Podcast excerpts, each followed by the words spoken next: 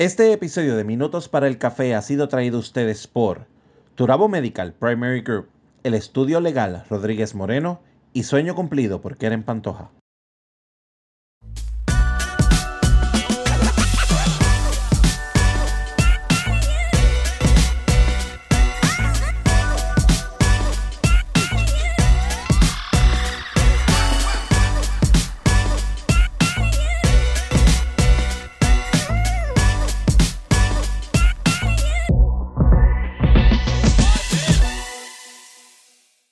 Saludos a todos y bienvenidos a Minutos para el Café. Yo soy Ángel Salgado. Hoy tenemos un tema nuevo, pero antes de comenzar a desmenuzar este tema, Kiko tiene importante información. Para mí es importante, gente, Ajá. que tú tengas una buena percepción de tu Ajá. vida. Importante que te comuniques Percepción. percepción. Percep- Ok, muy bien. Así que ves como ves cómo tú aprendes con nosotros. Ustedes se pueden beneficiar también. 7 y 30, Coffee Break. Puede ser a través de Facebook Live, puede ser a través de YouTube. Conéctate vas a aprender un montón. Otra cosa, también nos consigues a través de Liberty Cable Vision, canal 85 y 285 en HD, todos los miércoles a las 5 de la tarde, los sábados a las 9 de la mañana. Por último, le queremos dar las gracias a la UPR de Carolina por permitirnos grabar aquí desde el teatro. Volvimos a casa.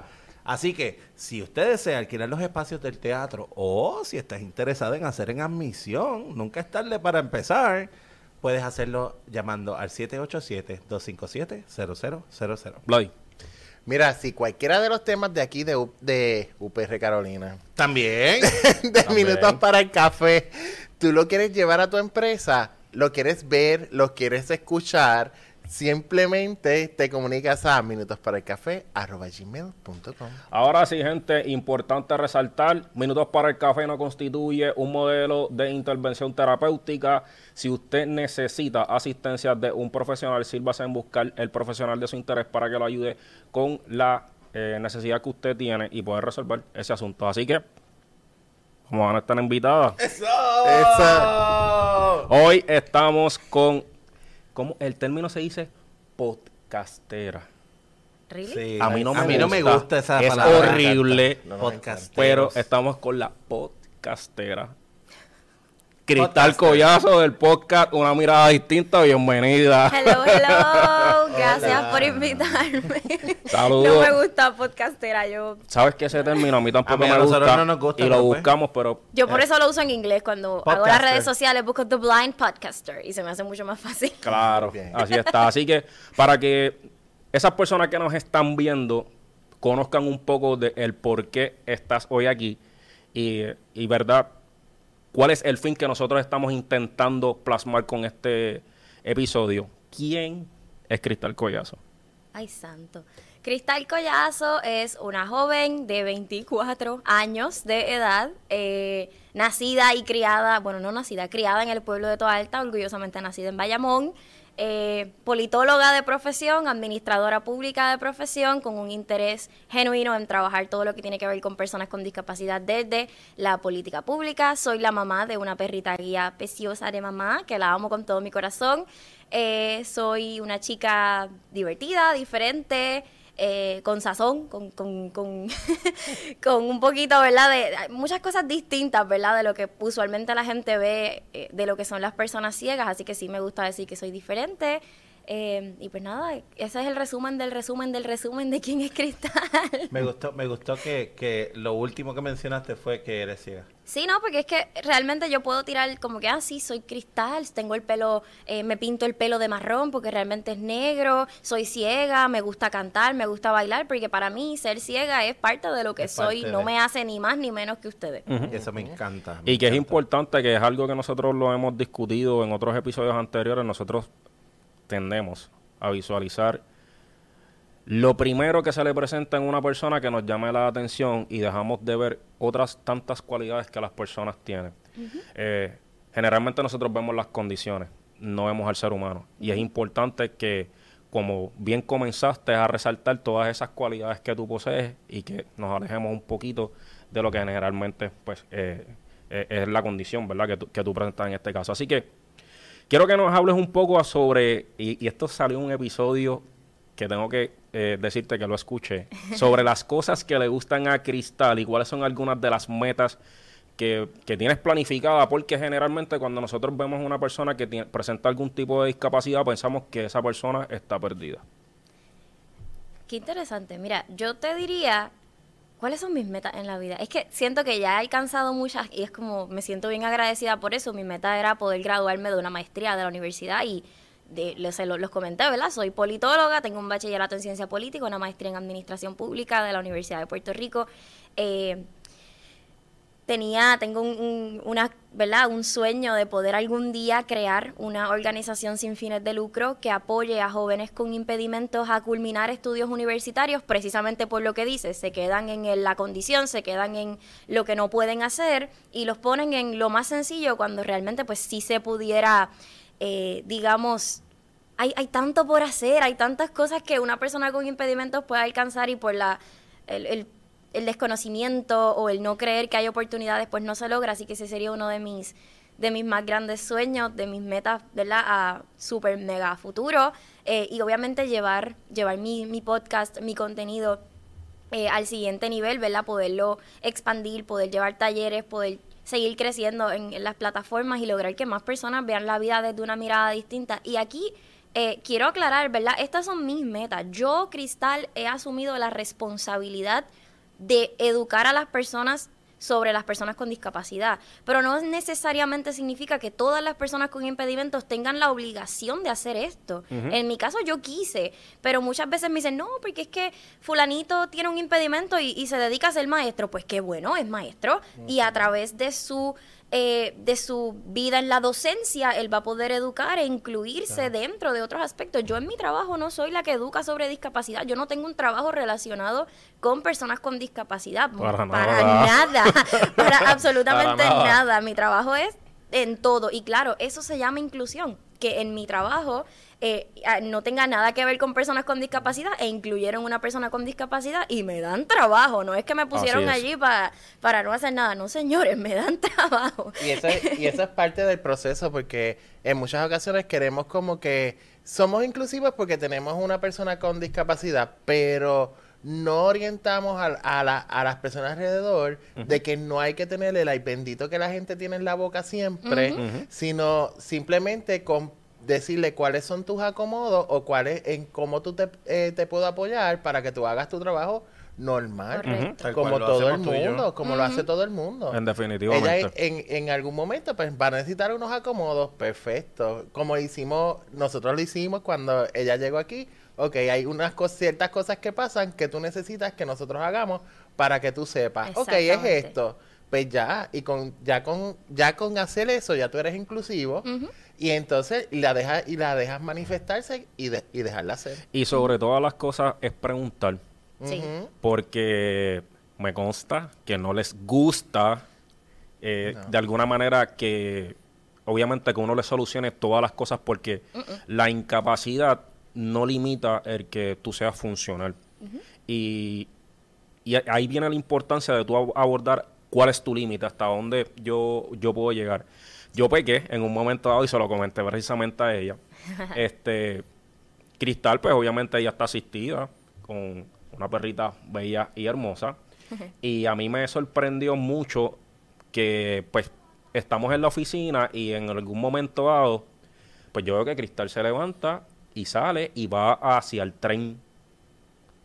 Y yo, ¿verdad? En mi condición de persona En- que... en- en Ángel siendo el superhéroe que siempre es. Ajá. No, no, Yo dejen que termine. yo Chequen pra- el final yo- de la historia. Yo digo para mí misma, yo digo, ¿cómo rayos ella va a caminar hacia la estación del tren? Va a saber cuál es la parada en cual ella se va a montar, va a llegar al lugar para esperar a que la persona la recoja. Ahí es, de nuevo, la visión limitante que nosotros podemos tener sobre otro ser humano. Y ella, tan buena. ella me dice, bendito Ángel. No Qué te pena. preocupes, yo eso, sí, yo sé que usted... eh, y ahí es donde viene precisamente el... Yo tengo que grabar con ella. Fíjate qué interesante. El, mi papá, eh, cuando yo tenía nueve años, él le dio un derrame cerebral y él quedó ciego. Y él estuvo siete años de su vida ciego. Wow. Y él siempre decía que el limitado eres tú, no soy yo. Sí, totalmente. Porque a pesar de que, ¿verdad? No podía ver, él procuraba o, buscaba la manera de ser, Sí. de ayudarle a funcionar. Y, y cuando, cuando era algo que él podía hacer, pues a él le gustaba que lo dejara, que él lo hiciera. A su modo. Es a su manera, aunque se tardara, lo que fuese, porque él, para él eso era importante. Y se siente tan bien cuando te dejan hacerlo a tu modo. Aunque te tardes tres horas y pudiste haberlo hecho en una, pero no, lo hiciste tú. Ese feeling de, ay, lo hice sola, qué brutal. Es que ustedes jamás lo van a entender al nivel en que nosotros, porque están está tan impregnado en nuestro ser el que todo el mundo te diga, no, vas a necesitar ayuda para esto. No, no, no vas a poder hacerlo sola. No este, mira, la primera vez que yo hice café en la oficina, en mi trabajo, eh, tuve que pelear para que me enseñaran, me dijeran dónde están los botones, este, porque todo el mundo era sobreprotector. Y yo, la primera vez que lo hice sola, que me di aquellas tazas, que yo, ay, lo logré, lo hice, y todo el mundo tomó café, y al otro día el jefe me dice, mira, Cristal hace un buen café, dale, por favor. Así Ajá. que ese feeling, eh, aunque ustedes crean que es una tontería, mira, hacer café, no, porque la gente no se espera que un ciego haga café. Ajá. Y les voy a decir cuál fue el error de Ángel en el momento de, de lo del tren y el error de, de todas las personas, ¿verdad? Eh, y con esto siempre digo, no es para ofender a nadie, No, para aquí nada, hay que venga, desaprender y, aquí, y- exactamente. Eh, miren, ustedes me visualizan desde su perspectiva. Si yo, si yo fuera ciego, esto pasaría. Pero, ok, yo sé que si ustedes se quedaran ciegos ahora mismo, eh, sería la torpeza personificada porque se acaban de quedar ciegos. El mundo les acaba de cambiar en un segundo. En nuestro caso, el de las personas ciegas comienza así. ¿Sabes? Comienza con el ¿y qué hago con mi vida ahora? Pero luego nos damos cuenta, gracias a que existen programas que nos apoyan, gracias a que existen maestros para esto, familia, amigos, que no te dejan solo, que te dicen, tira para adelante, yo puedo, vamos a ayudarte, que tú te das cuenta y em- empiezas a crear tú mismo o tú misma las, las herramientas para tú existir, para tú ser. ¿Cómo Cristal coge el tren sola? Pues mira, cuando Cristal entró a la Universidad de Puerto Rico, ella tenía que coger el tren todos los días. Pues antes de ello fui con un maestro de orientación y movilidad que se fue conmigo en el tren y me enseñó, estas son todas las paradas, aquí tú vas a buscar esto, lo otro, eh, en fin, hubo una instrucción, hubo un maestro que estuvo ahí de la mano, gracias por eso a todos los maestros de orientación y movilidad, ellos saben que, que para nosotros son los primeros apoyos, ¿verdad? Y es súper importante agradecerle a ellos. Pero sí, definitivamente hubo una enseñanza, o sea, yo cocino porque me enseñaron, lo poco que cocino, porque no es como que soy una experta, eh, me enseñaron, yo me visto bien y me maquillo porque mi hermana me enseñó todo dónde van los productos y al principio me hacía unos embarres que los payasos eran unos bobos al lado mío.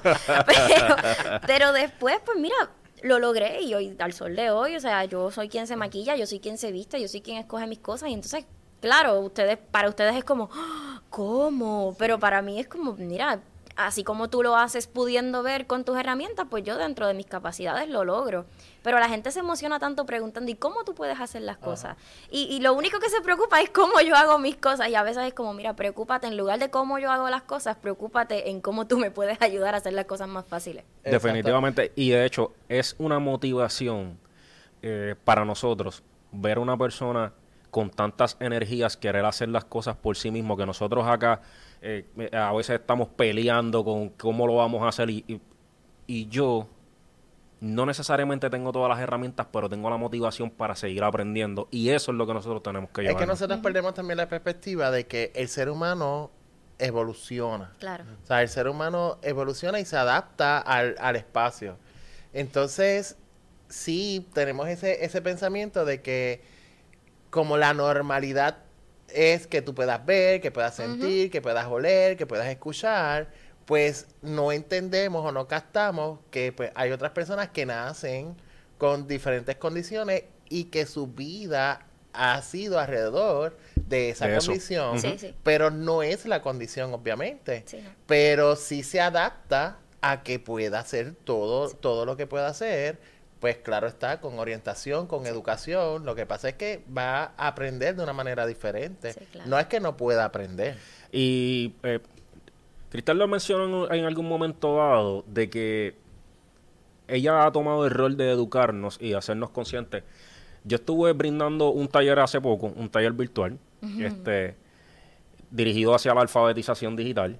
Y fíjate cómo yo termino el taller y ella me hace consciente de unas funciones a nivel de, ¿verdad? de equipos digitales que yo puedo utilizar para yo poder informar a las personas que tienen discapacidad. La información que ella me dio, yo jamás en la vida lo hubiese conocido. Porque A mí no me pasó por la mente. Exacto. A eso voy. Ese es el detalle. Que nosotros dentro de la- nuestras particularidades, nosotros en ocasiones no pensamos en ir un poco más allá. Cuando vemos a, entonces en el caso de Cristal, ella sigue yendo más allá en la búsqueda de yo necesito ir más allá a modo de que este concepto de equidad que nosotros estamos intentando plasmar sea al 100%. Claro. Lo que pasa es que es fácil cuando lo estás haciendo desde una posición de privilegio. Exacto. Y, y yo siempre estoy consciente de, y se lo recalco mucho a mis estudiantes, tú estás consciente de cuál es tu posición de privilegio. Ujú. Tú sabes lo, el, el privilegio que tú tienes que no todo el mundo tiene. De tener quizás el celular que tiene, la casa que tiene, el carro que tiene, el poder ver, el poder moverte, el que pueda eh, salir, el que pueda... O sea, hay tantos privilegios. Aquí hay que tener cuidado y perdóname que te interrumpa. Aquí hay que tener cuidado con, con algo, porque lo que están diciendo es muy cierto, pero aunque ustedes no lo crean, puede ser perjudicial para algunas personas con impedimento. Les cuento, hay un término que se llama pornografía inspiracional. Yo personalmente cambiaría el nombre, pero así fue como la activista australiana Stella Young lo puso. Eh, es un término que se hace referencia a cuando las personas con discapacidad solamente te sirven a ti como un medio de inspiración. Cuando tú ves a la persona con impedimentos como si fuera tu, el que está peor que tú, ¿sabes? Como que, ah, mira, él es ciego y tú te quejas porque, qué sé yo, tu, tu vida es triste, por dar un ejemplo, ¿verdad?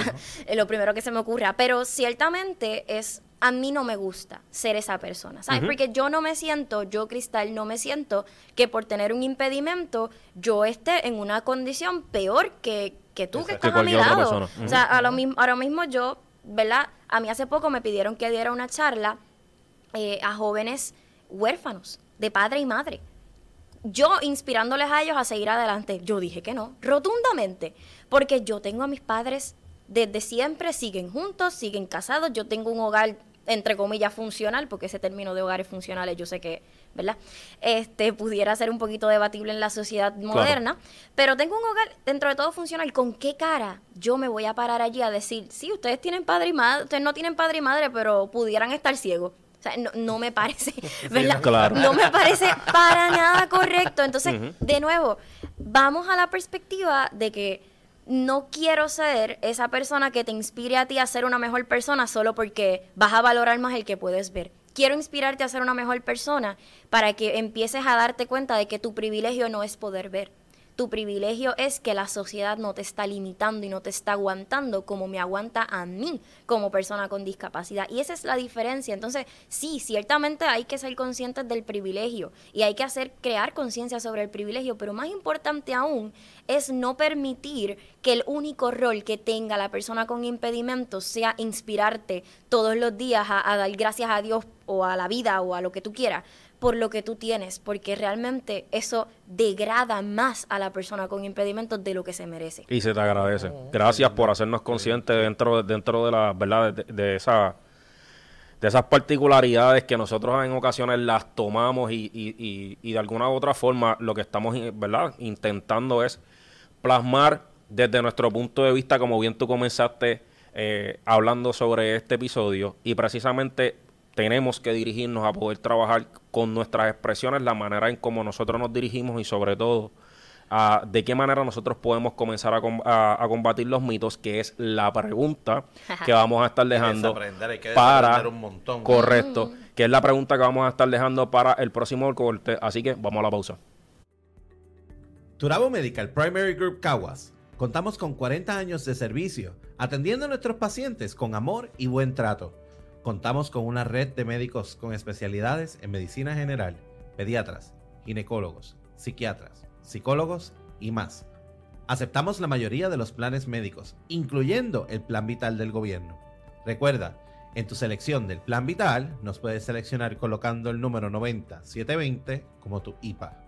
Para más información sobre nuestros servicios, puedes llamar al 787-743-4077 o al 787-745-1077. Cargue de la comida para ese día tan especial. Sueño Cumplido es tu mejor opción. Sueño Cumplido cuenta con servicios de catering a pequeña y gran escala. Comunícate por WhatsApp al 787-564-1098.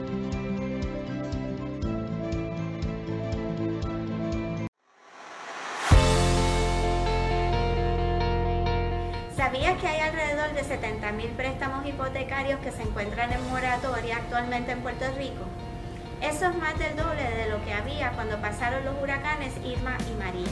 En el estudio legal Rodríguez Moreno contamos con 22 años de experiencia y podemos ayudarlo en su situación.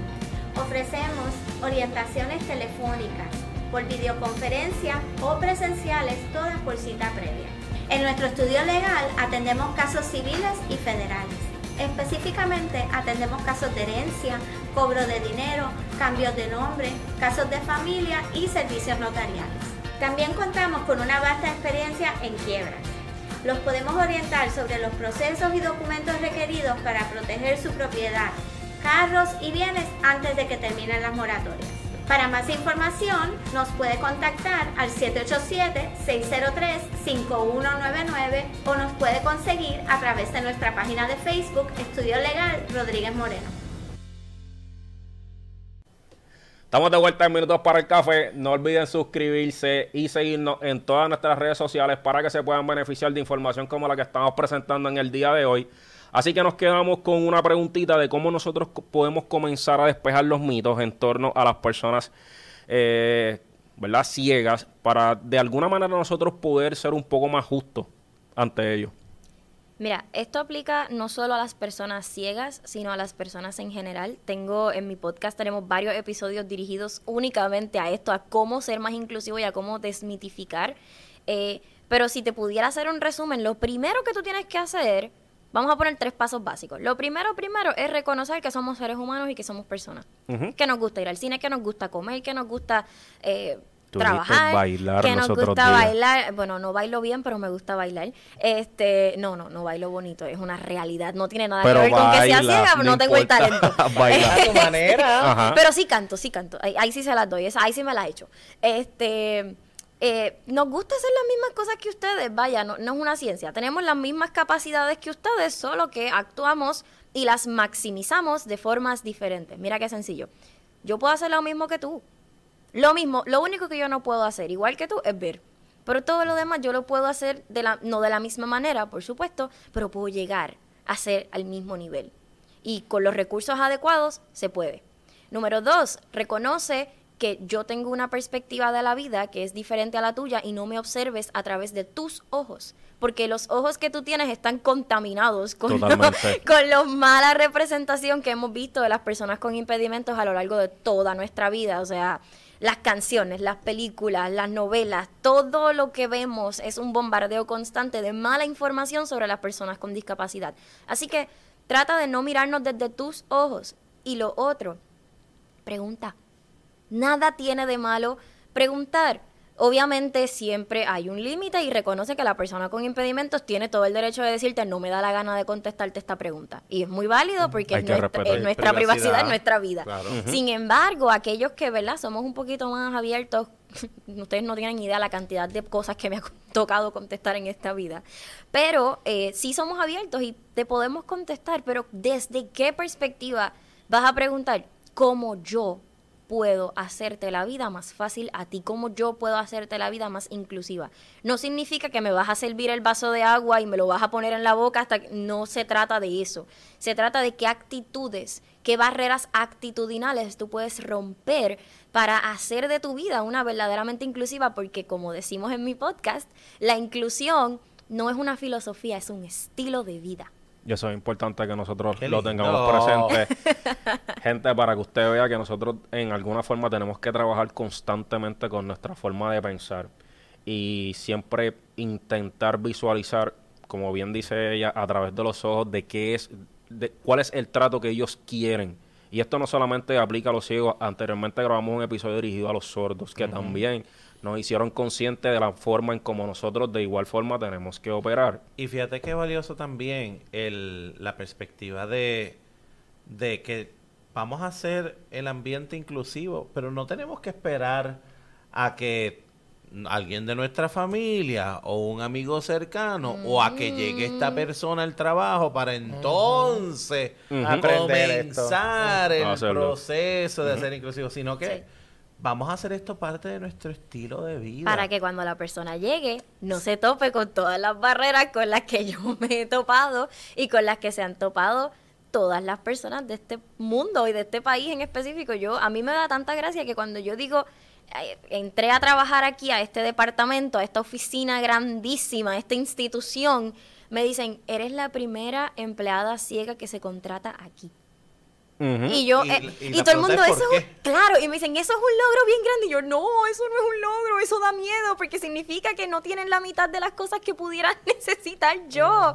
Así que son esos detalles que, que, claro, me emocioné, por supuesto, porque es como, sí, vamos a incluir, sí, vamos a seguir hacia adelante.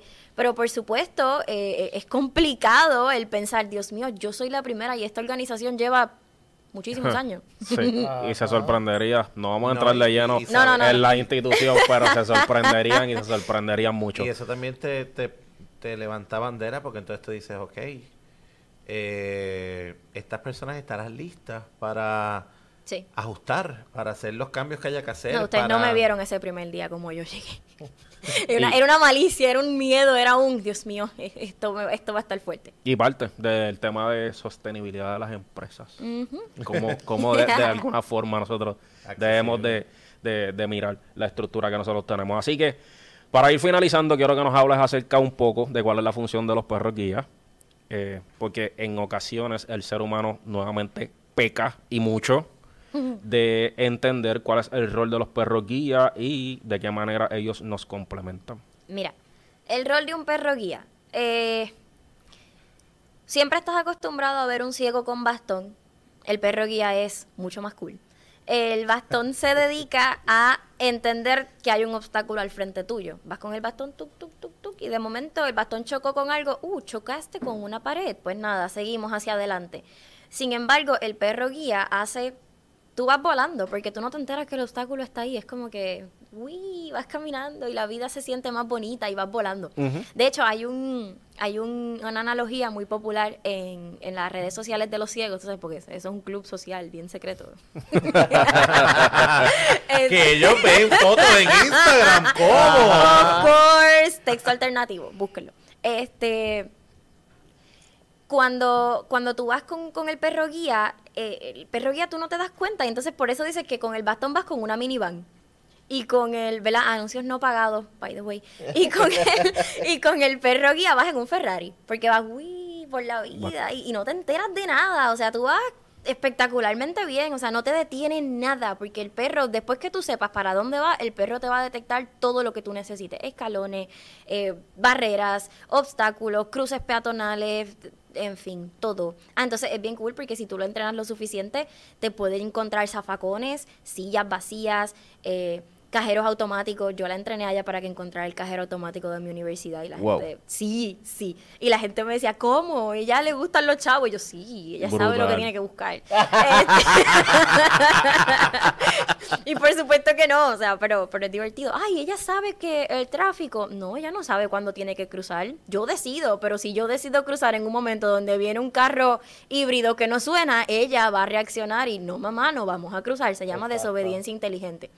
Em, ese es su rol, es ser los ojos de una persona, porque para ser catalogado como perro de servicio, sí me voy a ir por esta tangente, pero es importante, eh, los perros de servicio son animales entrenados individualmente para suplir la necesidad o la carencia física o mental de una persona. Así que ella está entrenada, al igual que todos los perros guía, para ser los ojos de una persona con discapacidad visual.